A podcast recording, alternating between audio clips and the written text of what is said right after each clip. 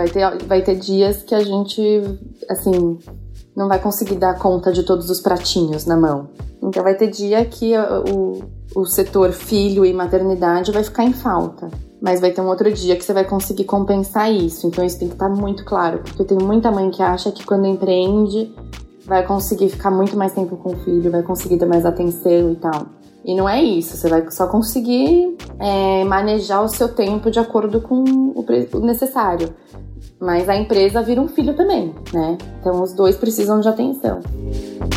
Eu sou a Thais Roque e esse é o De Carona na Carreira, um podcast que apresenta as mais incríveis jornadas profissionais de executivos a celebridades.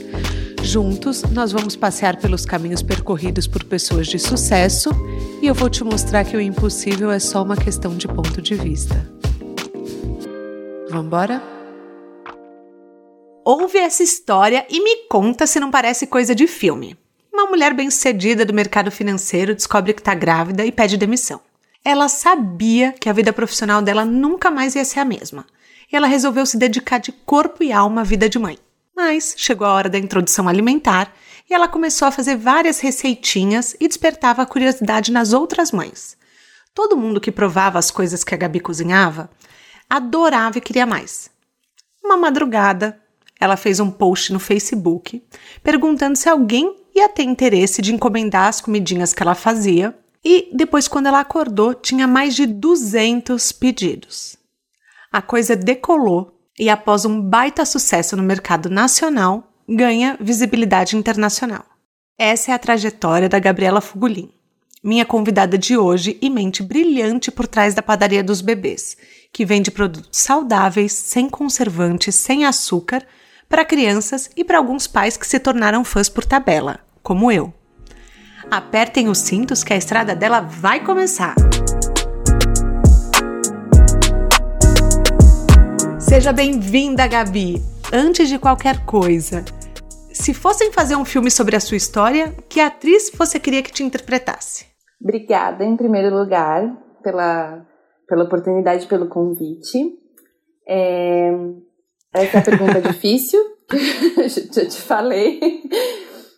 É, eu pensei em algumas pessoas, na verdade. É, pensei na Blake Lively, eu tive um sonho com ela logo que começou a história da padaria. Então, na hora que você faz a pergunta, me vem ela na cabeça. Não sei por que, que eu sonho com ela, uhum. não sei. Enfim. Mas já arrasou, já, já gostei da, da escolha. Da é, me veio. Na verdade, não me veio, né? O, minha irmã, minha mãe, o, o Alex, meu marido, sempre comentam que eu pareço muito a Emma Watson. Então, é engraçado, assim, pensar que tem uma uhum. atriz parecida.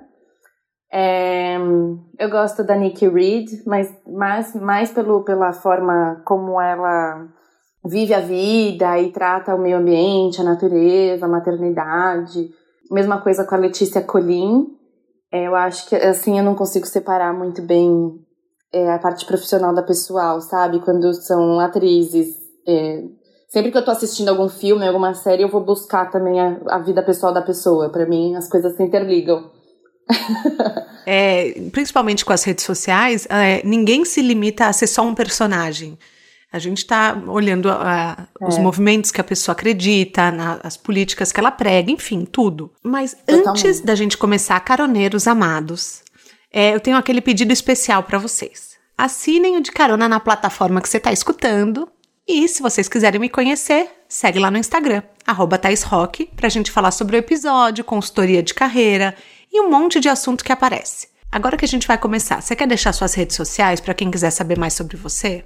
Quero. É, tem a rede da padaria, né? Então, Padaria dos Bebês, Instagram, Facebook, LinkedIn. Tem as minhas, é Gabriela Fugulin, no LinkedIn e no Facebook, e no Instagram é Gabi FPAS. E aí, saudades do mercado financeiro, Gabi? Não muito.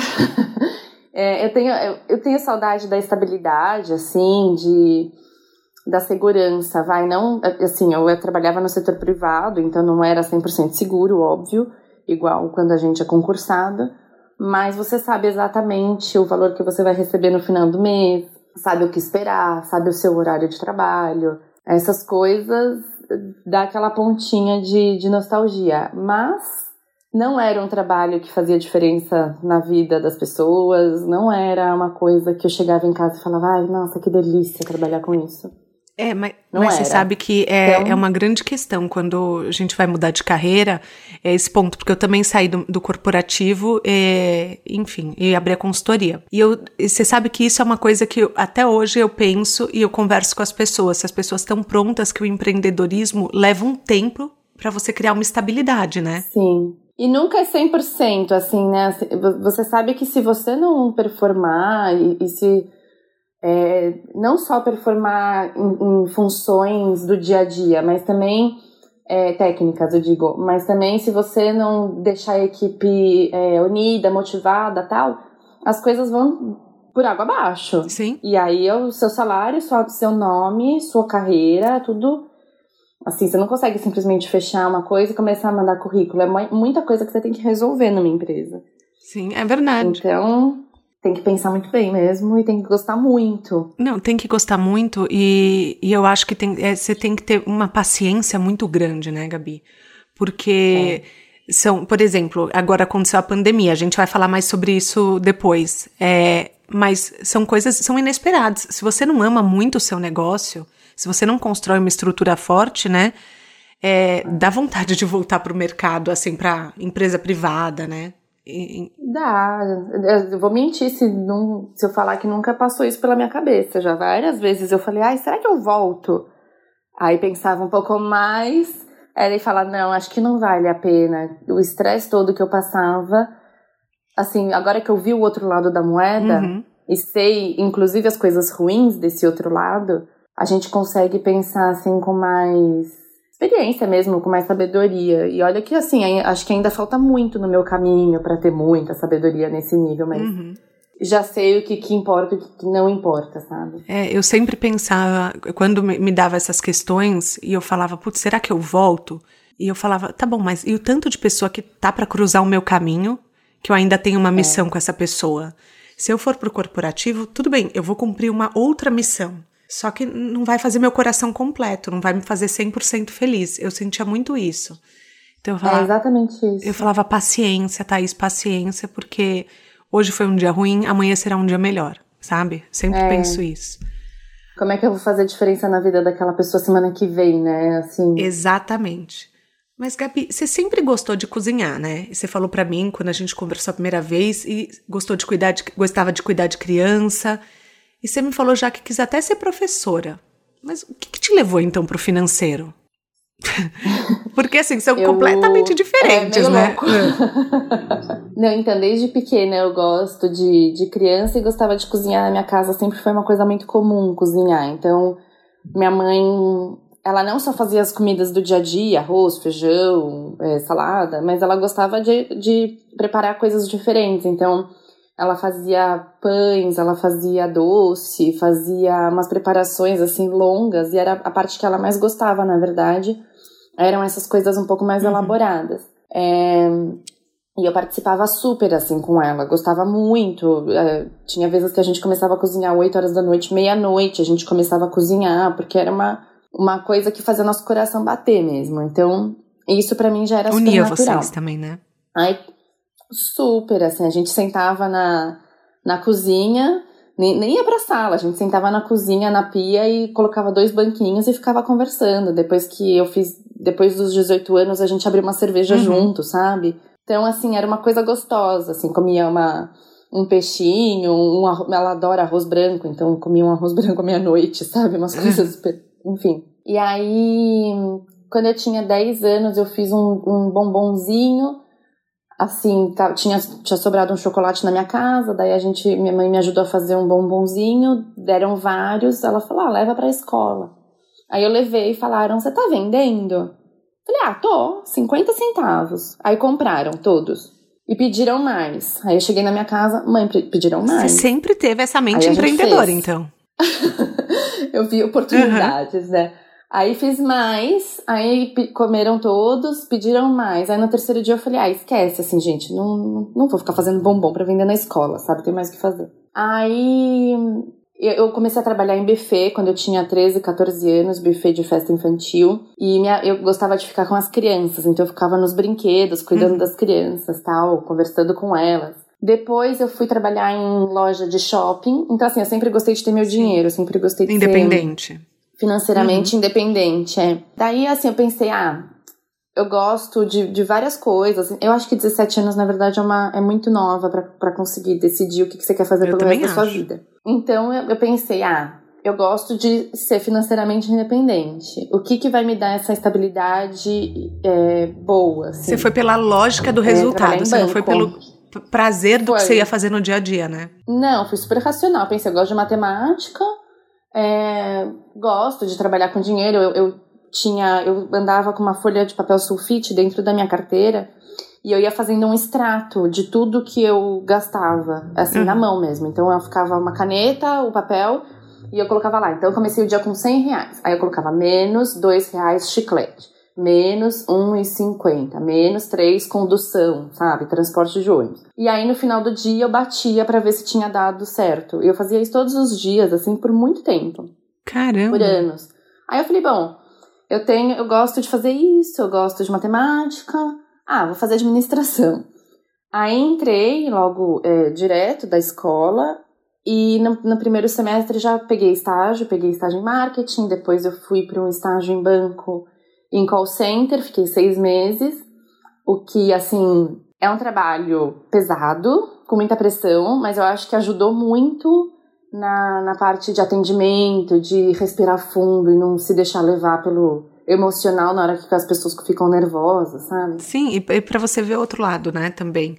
É. Você entender o que as pessoas falam, né? O que, que o cliente está desejando, né? Isso, e assim, também, hoje em dia, quando eu tô do nosso lado, né, do lado do cliente, eu ligo e as pessoas me falam alguma coisa, eu falo assim, amor, eu sei que isso não é verdade, eu sei que isso está escrito na cartilha, mas a gente sabe, né? Uhum.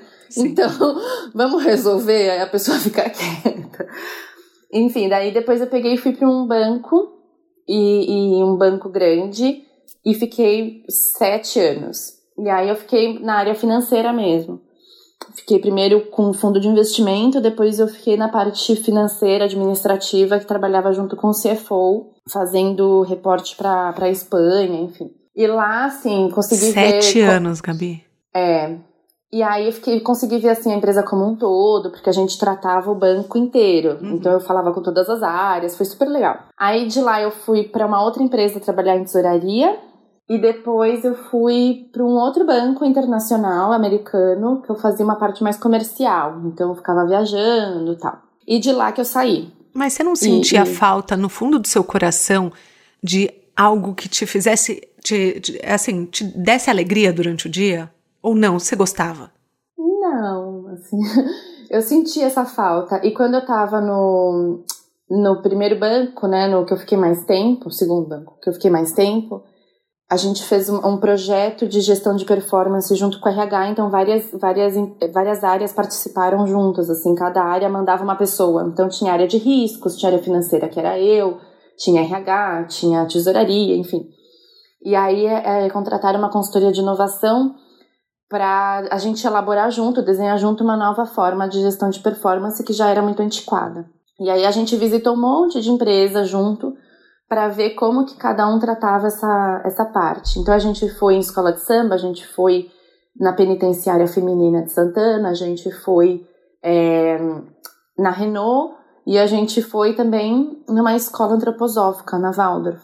E quando eu descobri como eles trabalhavam e como era a pedagogia e a didática e, e a mentalidade, eu fiquei completamente apaixonada. Descobri que minha mãe também gostava, meu pai também gostava, e eu nem sabia. Olha. E eles me deram vários livros tal, e aí eu peguei e falei, gente, como é que faz para ser professora? Porque, de novo, quando eu tinha 15 anos, eu pensava em fazer magistério. Mas aí meio que isso foi passando com, com um raciocínio lógico de fazer administração. Aí eu falei, não, quero ser professora dessa escola. Fiz o processo seletivo, passei para fazer o curso de quatro anos. isso tudo no seis... banco? É, no banco. É. Fiz por seis meses o curso, que era super pesado. É, assim, pesado no sentido que era segunda, quarta e sexta, das 5 horas até as 10 da noite, e sexta, sábado e domingo o dia inteiro. E aí teve um. Quando deu seis meses de curso, meu chefe falou: Você vai continuar saindo cedo toda, toda segunda, quarta e sexta? Aí eu falei: Não, não, não, imagina. Tá tudo bem, não vou, não vou mais fazer. Porque assim, eu que pagava minhas contas, então ou eu decidia ficar só fazendo curso e tirava o dinheiro sei lá da onde, ou eu ficava trabalhando e esquece o curso. Então, de novo, tive que fazer uma opção. Então, aí você já tinha paixão de, da cozinha, você já cozinhava por paixão e você entrou em contato pela primeira vez com o mundo das crianças, né? Depois do buffet, né?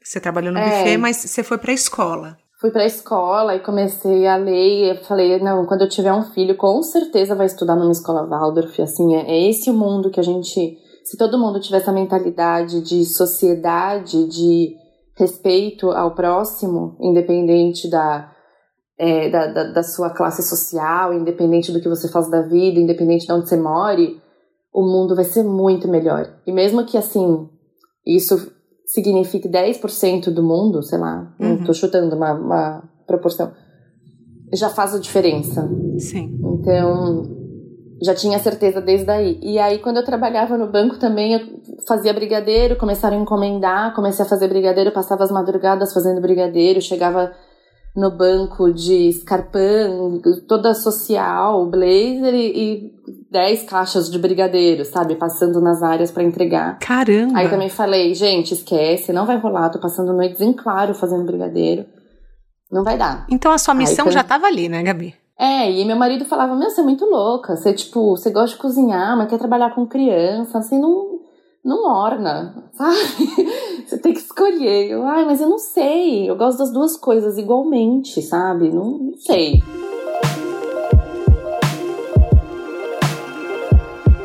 E daí a padaria surgiu numa madrugada. Você estava amamentando depois que você teve Isso. seu filho.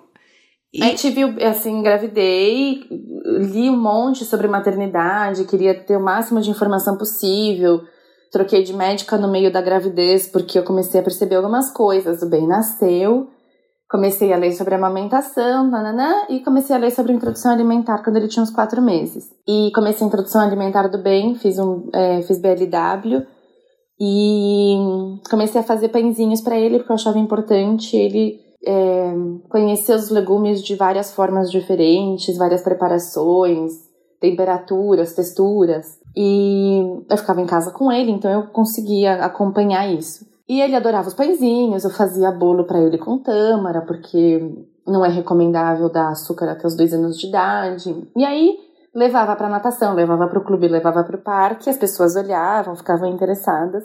E aí quando ele tinha um ano e meio, eu estava sentindo muita falta de trabalhar, porque né, eu trabalho desde os 13 anos, então era uma coisa que estava me fazendo falta. Uhum. Ao mesmo tempo, eu não me via saindo de perto dele ainda, porque ele era muito pequeno, ainda mamava. Então, eu olhei, assim, um grupo de mães que eu participava e falei: ah, vou colocar aqui que eu faço os pãezinhos, igual eu fiz com os chocolatinhos, com os brigadeiros. igual você fez vou... com tudo, é. É, falei, daí, assim, se me vier, sei lá, 10 encomendas por mês, pelo menos eu faço alguma coisa, sabe? Uhum. E aí foi isso, eu tava amamentando bem na cama, deitada, para ele dormir. Ele tinha dormido no peito, eu peguei o celular, postei rapidinho. Eu tenho uma boa noção já administrativa, financeira, contábil, então eu consegui fazer o custo, fazer o preço já, tudo na, na mamada. E postei lá. E aí começaram a fazer os pedidos, desse jeito que você falou. Começou a chegar muita mensagem, eu não conseguia mais responder as pessoas, o Facebook bloqueou, achando que era spam de tanta mensagem que estava vindo. Nossa. É, daí eu, gente, me chama no WhatsApp, porque eu não tô conseguindo mais responder, tá bloqueada. Aí eu mandei uma mensagem para minha mãe: mãe, tá chegando muita mensagem. Eu publiquei os pãezinhos que eu faço, tá chegando muita mensagem, muito pedido. Eu fico sozinha com o bem, porque eu não queria ter ajuda com babá, nada. Aí ela: não, tá tudo bem, amanhã eu vou na sua casa e a gente faz. Aí no dia seguinte chegou mais pedido, aí no dia seguinte mais. E as pessoas: ah, você entrega? Falava: ah, acima de 60 pãezinhos entrego. Ah, tudo bem. Aí eu comecei, não, então acima de 100 pãezinhos. Ah, tudo bem. Aí eu falava, gente, Cara... realmente, então assim, não sou eu só que gosto dos pãezinhos, as pessoas também querem. E aí, em dois meses, a gente já tinha comprado um freezer novo aqui para casa, grande, não tava mais dando conta. Aí meu marido falou, Gabi, ó, você vai ter que arranjar um lugar, porque a nossa casa virou uma fábrica. E você Sim. tá fazendo isso o dia inteiro, vamos achar um lugar aqui perto. Daí a gente achou um lugar, montou uma cozinha profissional e pronto.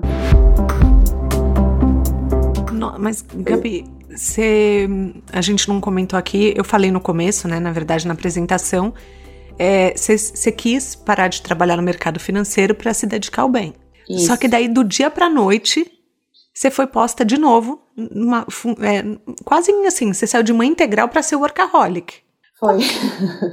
Como que foi isso para você? Assim, porque foi da água pro vinho. Foi. No começo ele participava junto, então foi foi bem gostoso assim. Ele participava, é, tudo que eu lançava e continuo lançando até hoje. Ele que prova e aprova. Se ele falar que não tá bom, não vai é, não vai para grade, não vai para o cardápio. Uhum. É, e ele, quando a gente foi para a cozinha nova, eu levava ele junto. É, daí a gente se revezava, eu ficava na cozinha, minha mãe ficava embaixo com ele pegando os pedidos, ou eu ficava embaixo, ela ficava em cima, porque são três andares. Uhum. Depois a gente achou uma moça de muita confiança que ficava com ele meio período, duas vezes por semana. Então essas duas vezes eu dava um gasto, assim. A gente sabe que quando a gente vira mãe, é, assim, quando você não é mãe, você tem lá seus cinco dias por semana, oito horas por dia para trabalhar, você faz as coisas com calma, você faz o trabalho caber naquelas 40 horas semanais. Uhum. Quando você é mãe, você faz aquelas 40 horas virarem 5 horas semanais. Sim. A gente consegue pegar uma rapidez e uma eficiência muito maior. Então, assim, eu comecei a né, ser mais eficiente mesmo, não tenho o que falar. Se ah, eu preciso estar em duas, daqui duas horas em casa, então eu preciso terminar o dia hoje, não vai ter muito jeito.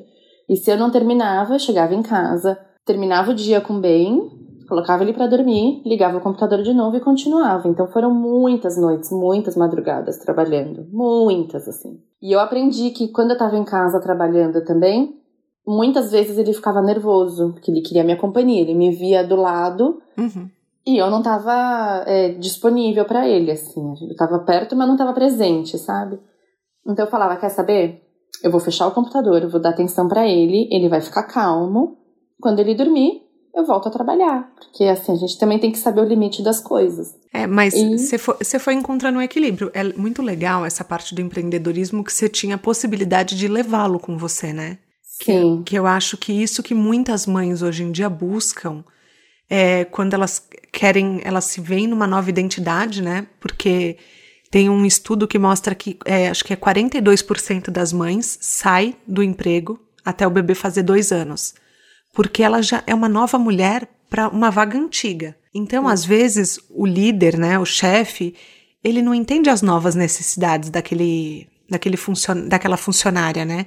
Que é uma outra prioridade. Então, se ela podia ficar até 11 horas da noite no banco, por exemplo, e jantar com o cliente, agora ela não pode mais, ela não quer mais, né? Então, é. por, por, isso que as mães tentam muito é, partir para a vida empreendedora para poder ter esse equilíbrio, né? É, você comentou das mulheres que resolvem sair, mas tem aquelas que são saídas, né? Sim. Porque tiveram um filho, passou a fase da estabilidade da licença maternidade, mandam embora, porque também acham que a mulher agora, ah, o filho tá doente, ela vai faltar, ela tá amamentando, tem que sair três vezes por dia para tirar leite.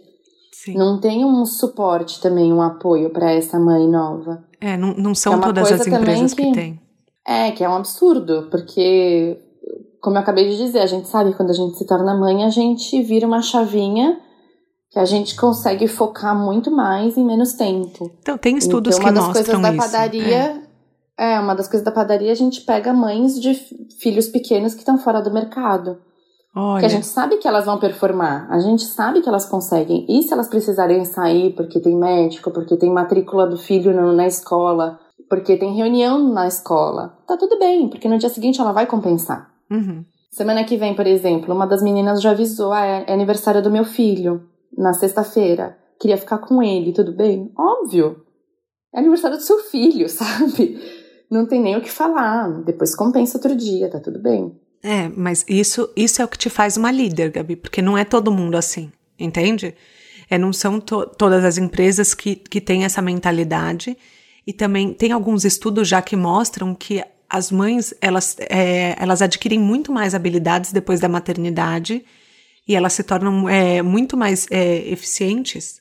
Só que mesmo assim as empresas não veem isso. Não, a gente se torna multifunção, né? Antes a gente é especialista em, em sei lá, você em carreira e eu em administração. De repente a gente vira enfermeira, médica, professora, é, conciliadora de conflitos. Assim, você se adquirir também uma tolerância, uma paciência, é, calma, é, flexibilidade, são capacidades e competências que não te ensinam na faculdade, né?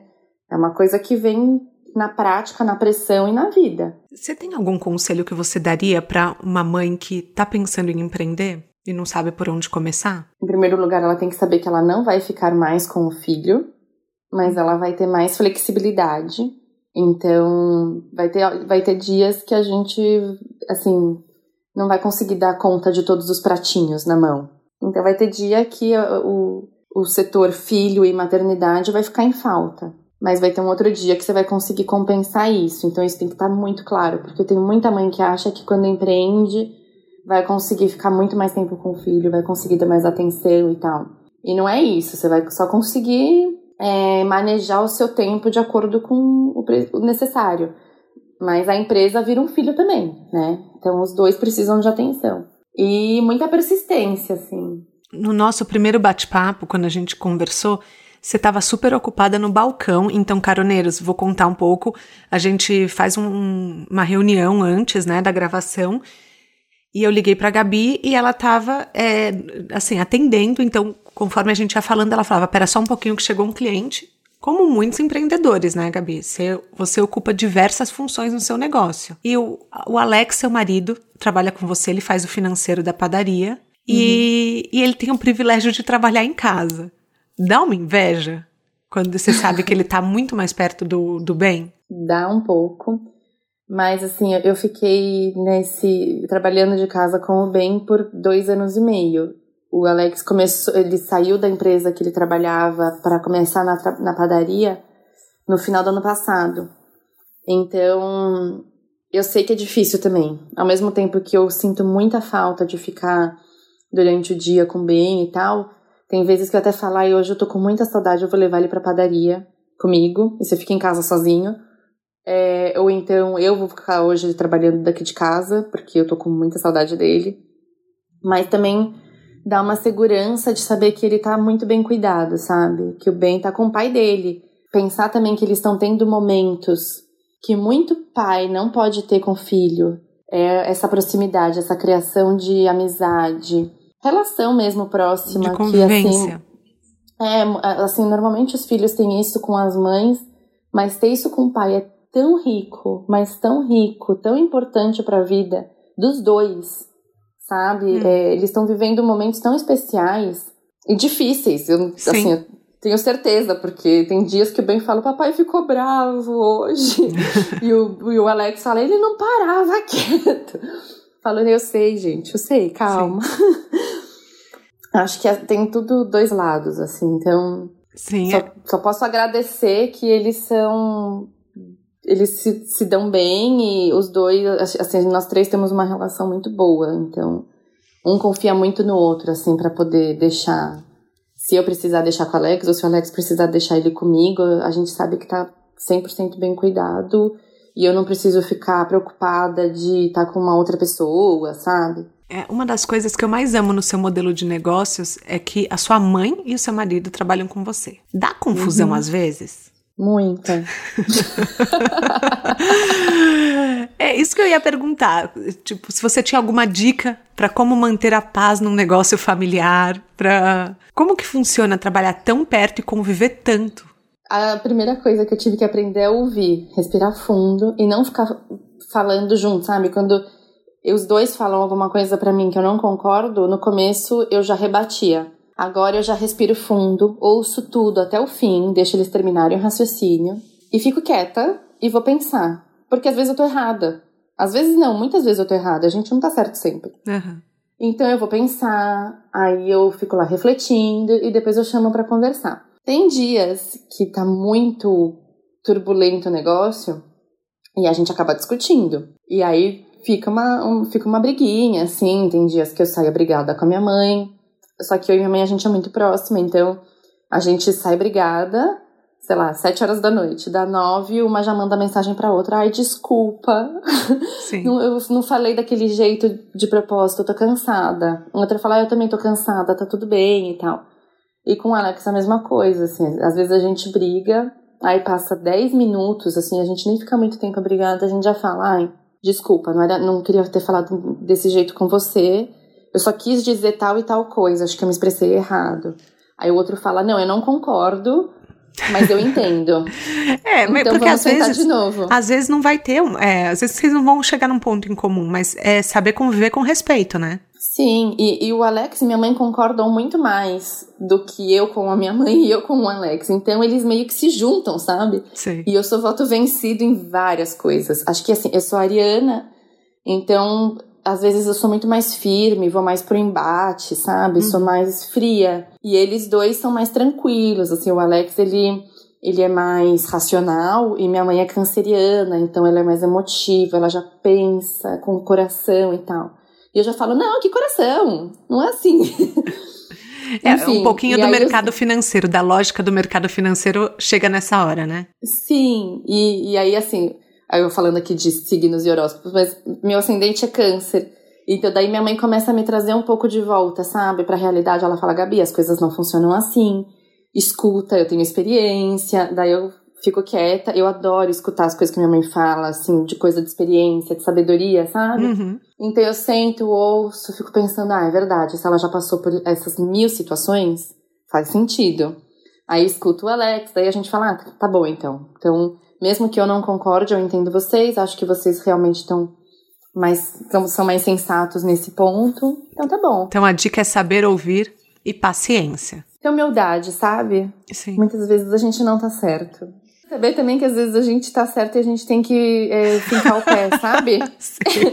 sabe? Assim, é, eles estão falando uma coisa e eu acho que eu tô certa, então se eu tenho certeza, então eu vou fazer meu voto valer. Sabe? É, depende muito da situação. Depende muito. É, na verdade, é, é flexibilizar, então. Né? É, o bom de trabalhar em família é que a gente briga, mas a gente sempre volta a ficar bem. É, no fim, normal, normalmente, quando é família, as intenções são as, me, as melhores, né? Então. É, ninguém quer passar por cima de ninguém, né? É, isso é muito bom. E quando você teve a ideia de criar a padaria, né? Gente, eu fico chocada que, assim, são alimentos saudáveis para bebês, que adultos também comem, né? Uhum. Você não pensa, como ninguém pensou nisso antes? Porque eu, eu, eu vejo que eu, eu, acho que o mundo inteiro tem que conhecer a padaria dos bebês. É, eu fico, às vezes eu fico impressionada como isso não, não apareceu. E você pensa em expandir a empresa? Você tem vontade? Acho que uma coisa que deve ser muito comum entre os empreendedores é isso. Quando a gente tem uma ideia, a gente pensa, não, não é possível que as pessoas não pensaram nisso. Uhum. Porque pra gente é muito óbvio, sabe? E o que eu aprendi nesse tempo é que para mim é óbvio, para os outros não. As Perfeito. pessoas sentiam essa falta, mas elas não tinham a solução. E o negócio desse mercado todo é que a gente tem que dar a solução para o que as pessoas nem sabem que elas precisam, assim, elas, elas querem algo desse gênero, mas elas nunca sentaram para pensar. Sim. Então. Você cria uma necessidade, né? É, as nutricionistas chegaram quando elas conheceram a padaria, muitas vêm até a gente e elas falam: a gente só recomendava fruta de café da manhã. Agora com vocês a gente consegue recomendar pão. E assim, antes a gente não sentia necessidade de recomendar pão, porque os pães eram uma porcaria. Sim. Agora a gente pode recomendar outra coisa. As mães chegam e falam: Nossa, graças a Deus, vocês estão salvando a nossa vida. Aí eu penso, mas como é que era cinco anos atrás, quando a gente não existia? A gente tinha outras alternativas, né? Você dava uma banana, você dava uma maçã, mas as, as opções eram mais limitadas, é isso. Então você acaba, acaba ampliando muito, né? Ah, os horizontes. Amplia. É, assim, a gente hoje em dia, a gente come pão, né, no café da manhã. É, é, é, é da nossa cultura, né? E, e eu percebi, sim, que não tem no, no mundo, tem muita gente que mora fora do Brasil, que vem passar férias aqui e compra, faz estoque para levar para fora é, mãe de gente que mora em Portugal, na Holanda, na França, nos Estados Unidos, que compra para levar quando vai visitar. É, e dá para levar? Dá, a gente coloca gelo, gelo seco, põe na térmica, chega super bem. Olha, que legal. É, e aí a gente já recebeu é, sugestão, convite para ir para fora. Tá na lista, assim, de afazeres. De planos. A nossa lista de afazeres que só cresce. Gente. Mas, mas é verdade, assim, se você parar para pensar, é, não sei, o que você falava lá atrás, quando você foi conhecer a Waldorf, essa questão que você queria causar um impacto na vida das pessoas, né? Foi o que a gente discutiu sobre ser empreendedor ou ficar na, na empresa privada, né? E agora uhum. você realmente causa um impacto na vida das pessoas que atravessa fronteiras. É. Então deve dar um senso de missão muito grande. Como você sente isso? Nossa, é uma alegria e um acalento, sabe, no coração, aquele quentinho que não tem explicação. É só quando você ouve feedbacks das mães que a criança está doente por duas semanas com uma virose super pesada, mas só está se alimentando dos pãezinhos. Uhum. É criança que não come vegetal, mas só come os vegetais e conhece o sabor dos vegetais pelos nossos produtos. É, criança diabética que come os nossos produtos. Criança autista com síndrome de Down que come os nossos produtos porque tem restrição alimentar. São tantas coisas que a gente recebe. É, nutricionista e pediatra indicando a gente nos materiais deles mesmo uhum. para ajudar na alimentação no dia a dia que a, a gente vê que está fazendo a diferença na vida daquelas pessoas. Sim. Pode ser uma, um nicho, mas esse nicho, assim, a gente está no dia a dia, a gente, eles falam, vários pais falam que a criança acorda, aponta para o freezer e fala pão, pão, bolinho. Uhum. É, e fala vermelho, verde, eh, começa a conhecer as cores pelos pãezinhos. E tudo isso sem você prejudicar a saúde, sem colocar um corante, sem colocar conservante, ajudando na formação do paladar saudável. Isso é muito legal. Assim, eu fico imaginando, espero que daqui 30 anos essas crianças sentem num bar e falem: ai, quando eu era pequeno, eu comia aquele pãozinho de beterraba. Ai, eu também, eu comia de espinafre, sabe? Olha que legal. Que é da infância deles. Deixar um legado, né? Assim. É, que nem hoje a gente fala, ai, danoninho, sabe? Que é uma porcaria. Sim.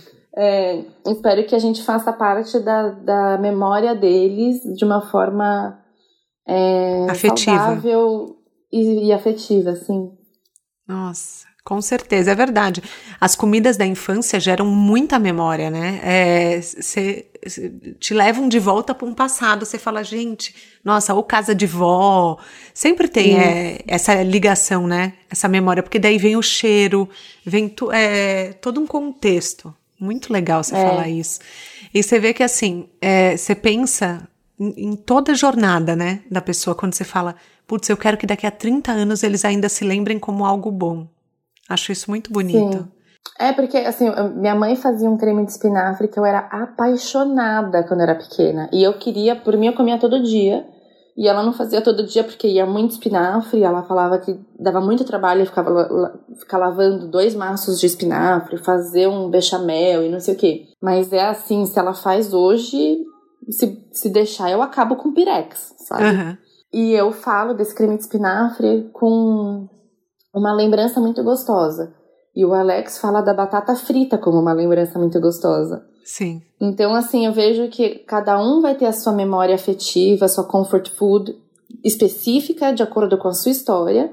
E eu espero, do fundo do coração, fazer parte da história dessas crianças. Nossa, isso é uma missão bem bonita, Gabi. Parabéns. Uhum. E todos os produtos são invenção sua? São. Todos eu criei. Aí, assim, eu, vários eu criei com a minha necessidade com bem. Outros, as mães e os pais pedem. Eles sentem falta, pedem. E aí eu começo a desenvolver. Aí eu dou primeiro pro bem, né? Ele uhum. experimenta, aprova. E dou para algumas clientes também. Aí elas também aprovam, falam e tal. E aí a gente coloca no cardápio ou faz os ajustes. Pra gente é muito importante ouvir os clientes, uhum. muito, muito. Todos os feedbacks são necessários. Eu peço, inclusive, feedback é, positivo e negativo das pessoas. Uhum. Quando as pessoas dão alguma, dão alguma crítica, tipo, ah, Por que, que vocês não mandam tal coisa separada? Não sei o que. Eu falo, nossa, maravilhosa a sua ideia. Mil vezes obrigada. Assim, eu gosto muito de ouvir, porque eu sei que cada, cada ponto de vista vai fazer a gente melhorar. Sim. Então, é uma ajuda até que eles dão pra gente, porque a gente também não consegue pensar em tudo, a gente tá no meio do furacão, né? Não, é, e você tá, às vezes você tá tão ocupado e você não tem uma vivência de que a, que a pessoa X teve. Então, às vezes, a pessoa tem muita experiência em, sei lá, fazer pedidos online, e dela vê e ela já viu outros pedidos sendo entregue, e ela te dá uma dica e fala: olha, em tal lugar eu vi assim, faz assado. É, é essa diversidade que cria uma empresa rica em desenvolvimento, né?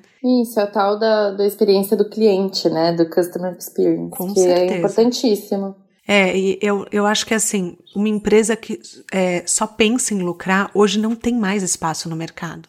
Eu sinto isso. Não. Se, se a, a, empresa ela tem que ter uma missão, e ela, pelo menos na minha percepção, né? E ela tem que ter uma conexão muito com o cliente. Então, assim, se o cliente fala, não é que o cliente toda vez tem razão, mas o cliente Uhum. ele se conecta, ele se sente.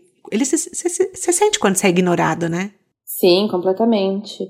E assim, é isso, assim, não é que o cliente sempre tem razão, mas ele tem voz. Sim. Então, na hora que ele me fala alguma coisa, se ele tem razão, eu vou reconhecer que ele tem razão. Sim. Se não tem, eu vou expor o nosso ponto de vista para ele também entender o outro lado. Uhum. E a maior parte das vezes eles falam: "Ah, não, então tá perfeito". Assim, existe uma, um diálogo. Sim. Isso é muito legal, porque acho que se é uma empresa gigante que não tem essa, essa proximidade, essa intimidade, nem essa missão, esse objetivo, eles acabam largando mão e tanto faz, entendeu? Você falou um negócio, tanto faz, não, não vou ligar, sabe? Não, e, E ninguém quer isso. Você quer uma experiência boa do início ao fim. não, e tem algumas empresas, por exemplo, é, você, você criou um produto inovador. Tem algumas empresas que pensam, ah, os clientes dependem de mim, porque ninguém mais faz isso. Então, deixa. Tem gente que tem essa mentalidade também de primeriane, sabe? Ah, eu sou exclusivo Uhum. no mercado, então eles precisam de mim. Então, é, é muito legal você ver essa consciência de que, poxa, existe uma troca rica aqui e vocês crescem também com o cliente, né? Sim, com certeza.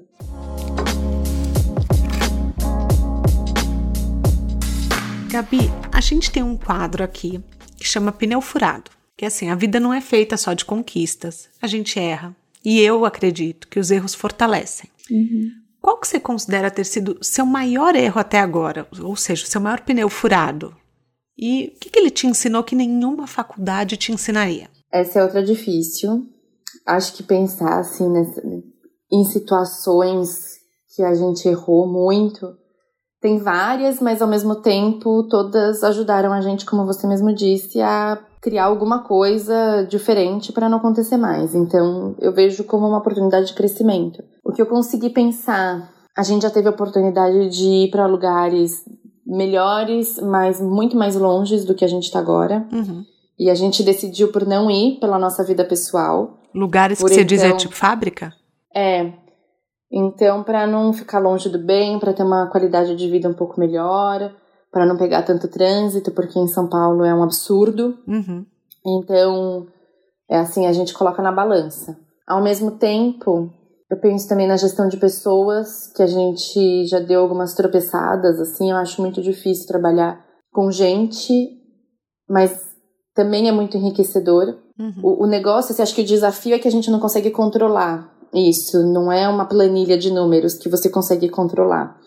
É, são pessoas, cada um tem a sua história, cada um tem a sua educação, sua experiência, sua família. Cada um pega um trânsito diferente para chegar. Então, você acha que todo mundo vai chegar bem-humorado e não, tem gente que vai chegar pé da vida, sabe? Porque não dormiu à noite, porque brigou com o marido. Então, você tem que equilibrar todo mundo, colocar todo mundo na mesma página, manter todo mundo motivado. Isso é um desafio, mas eu tô gostando muito. Assim, acho que a gente tá muito redondinho nesse momento, sabe? Então, ao mesmo tempo que é um desafio, quando dá certo, é muito gostoso. Dá vontade de sair pulando e dando risada, assim, de alegria, sabe? E cada pessoa é um E- universo, né? Ah, completamente. É esse o, o bonito da coisa, né? Sim, com Quer certeza. dizer, a gente pode ver como duas coisas. Pode achar como feio, porque cada um tem o seu universo, então você vai ter que dar o seu jeito. Uhum. Mas eu acho bonito pensar que a gente consegue inter, é, é, mesclar a vida de todo mundo em algum ponto. E que cada uma vai colaborar com alguma experiência para outra. Então, semana passada a gente fez um happy hour com as meninas. Foi muito gostoso. Porque a gente descobriu coisa da vida delas que a gente não descobriria no dia a dia, sabe? Olha que legal. E, e a gente percebeu que a gente é muito mais parecida do que imagina. Assim, só vai mudando o endereço, mas os nossos problemas, é, é tudo parecido. Uhum. Claro que tem níveis, né, de, de melhor e pior, mas estamos todos no mesmo barco. E acho que outra coisa também, quando a, na Páscoa a gente, o nosso, nosso chocolate não tem açúcar, não tem conservante, não tem espessante, então ele é muito delicado. E a gente não conseguia mandar de motoboy e acabou que deu. Páscoa foi no domingo. Sábado, meia-noite, estava eu e minha mãe rodando São Paulo para entregar os ovos de Páscoa para essas crianças não acordarem no domingo de Páscoa sem o coelho ter passado. Ah. Então a gente, assim, rodou Horto Florestal, Santana, Interlagos, ABC, a gente foi São Paulo inteiro entregando ovo de Páscoa. A gente passou o dia inteiro, a gente foi das 10 da manhã até uma hora da manhã, rodando com gelo seco no carro, entregando um monte de ovo, as duas coelhinhas da Páscoa. E foi lindo depois receber as fotos, os relatos. Então, assim, foi um perrengue, uhum. mas foi um perrengue bom de ter passado. É, mas é tá de corpo e alma, né? É você não ver isso como uma empresa, como um, um emprego, assim, digo. Você não ia chegar e falar, ah, acabou sexta-feira às 18. Não, sabe? Você não larga, larga a caneta, né? É, às vezes eu penso, nossa, assim, é, eu, eu eu quero estar presente para o meu filho, mas eu também tenho um papel de fazer coisas para as outras mães estarem presentes com os filhos delas. Então, uma faca de dois gumes, né? Gabi, na sua mala de viagem, qual que é a próxima parada na estrada da padaria dos bebês? Qual é o próximo sonho que você quer realizar?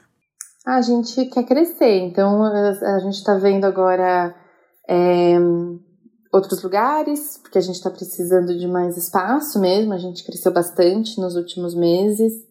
É, a gente quer chegar em mais lugares também, então chegar em todo o Brasil, é, que está fora do Brasil, que nem a gente já falou aqui.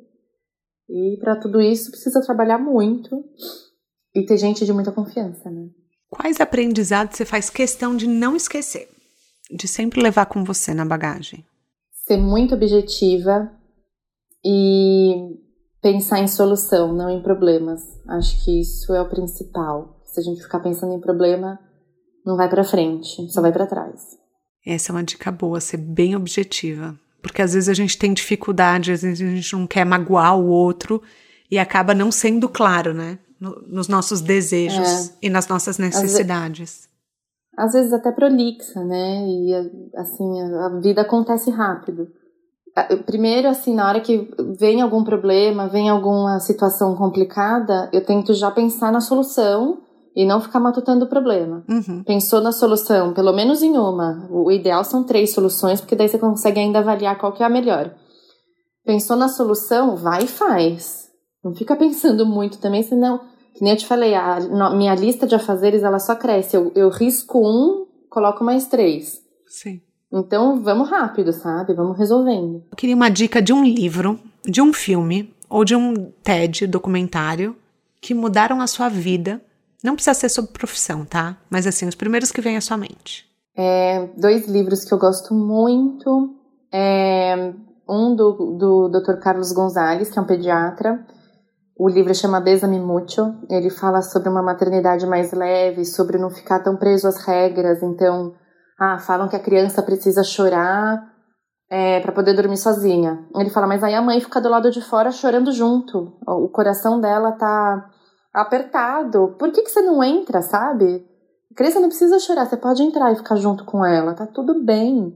E ele faz isso com tudo, com a parte de alimentação, é, de palpite. É muito legal o livro. Ele fala de uma forma muito tranquila, é rapidinho de ler. Tem um outro livro que um outro livro que eu li há muito tempo muito bom que é Carré, o.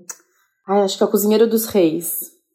E é um livro de um, um chefe que mudou a gastronomia da forma como a gente conhece hoje. Ele que fez essa, essa, esse esquema de que a gente come hoje entrada, prato principal, sobremesa. Ele que criava, é, ele era apaixonado por arquitetura, então ele fazia obras de arte na sobremesa com caramelo, com açúcar, assim. Caramba! Então ele, é, ele fazia grandes, parecia maquetes, assim, uhum. uma coisa maravilhosa. Ele, ele que, que criou o Vulavan, então são várias coisinhas assim que o cara foi um visionário, morreu super jovem, porque a cozinha na época ficava no porão do castelo, então ele ficava num lugar fechado, sem janela, com muita muito pó do carvão, da lenha. Então ele acabou. Ele morreu intoxicado, envenenado, eles falam. Caramba! Mas ele tem uma história maravilhosa. Eu, na época da Revolução Francesa, enfim. Quero muito ler. legal o livro. E li, é, filme. Tem um filme muito bobinho, mas assim, eu assisti várias vezes porque fala sobre recomeçar. Então acho que tem uma moral assim o filme que chama Begin Again com a Kira Knightley que é é isso, assim, ela zera a vida dela, tudo dá errado, a profissão dá errado, ela termina um namoro, um noivado e começa tudo de novo de uma paixão dela. Então é muito legal. E tem um TED que, caramba, eu esqueci de novo. Mas é só procurar no Google o uma neurocirurgiã, ela comenta sobre os, a primeira infância das crianças, principalmente dos bebês. Então, sobre status de desenvolvimento, como a criança se sente nessas épocas. Então ela fala, é como se a criança tivesse, como se a criança tivesse não, é como se nós adultos estivéssemos em Paris pela primeira vez, apaixonados pela primeira vez, com o amor da nossa vida, nossa, assim, nossa cabeça fica mil. É uhum. isso que acontece com a cabeça de um bebê na época que ele tá aprendendo a rolar. Ele fica mil, assim, ele tá confuso, ele tá excitado, ele não quer dormir. E aí ela explica é, quimicamente como isso acontece no nosso cérebro, como que os neurônios reagem. É muito legal. Ah, que legal. Bom, eu vou procurar, daí eu coloco o link no descritivo. Gabi, deixa mais uma vez suas redes sociais para todo mundo que está nos ouvindo. LinkedIn, Facebook e Instagram é Padaria dos Bebês e o meu é Gabriela Fugulin. Gabi, eu amei o nosso bate-papo. Assim, muito obrigada. Acho que foi uma aula de empreendedorismo com maternidade para todos os caroneiros que estão nos ouvindo. Queria, assim, para todo mundo, segue a Gabi, a Padaria dos Bebês, que é uma delícia. Eu sou uma mãe que sou fã, então, principalmente dos brigadeiros, a minha filha ama. Uhum. E depois dessa carona, é, a gente chega aqui ao fim hoje. Se você quiser dar tchau pro pessoal, Gabi, quiser deixar um beijo. Quero agradecer todo mundo que escutou até agora. É, se quiser conhecer um pouco do nosso trabalho, nosso site também é padariadosbebês.com.br e agradecer de novo você pela oportunidade de estar aqui contando um pouco da minha história e da história da empresa. Então, antes de descer do carro da Gabi, eu convido vocês a novamente assinarem o podcast na plataforma que você está escutando. Me segue nas redes sociais, arroba Rock. E as dicas que a gente falou estão todas no descritivo do episódio. É só você clicar na plataforma e vai ler. E é isso. A gente volta na próxima semana com mais um de Carona na Carreira. Um beijo grande.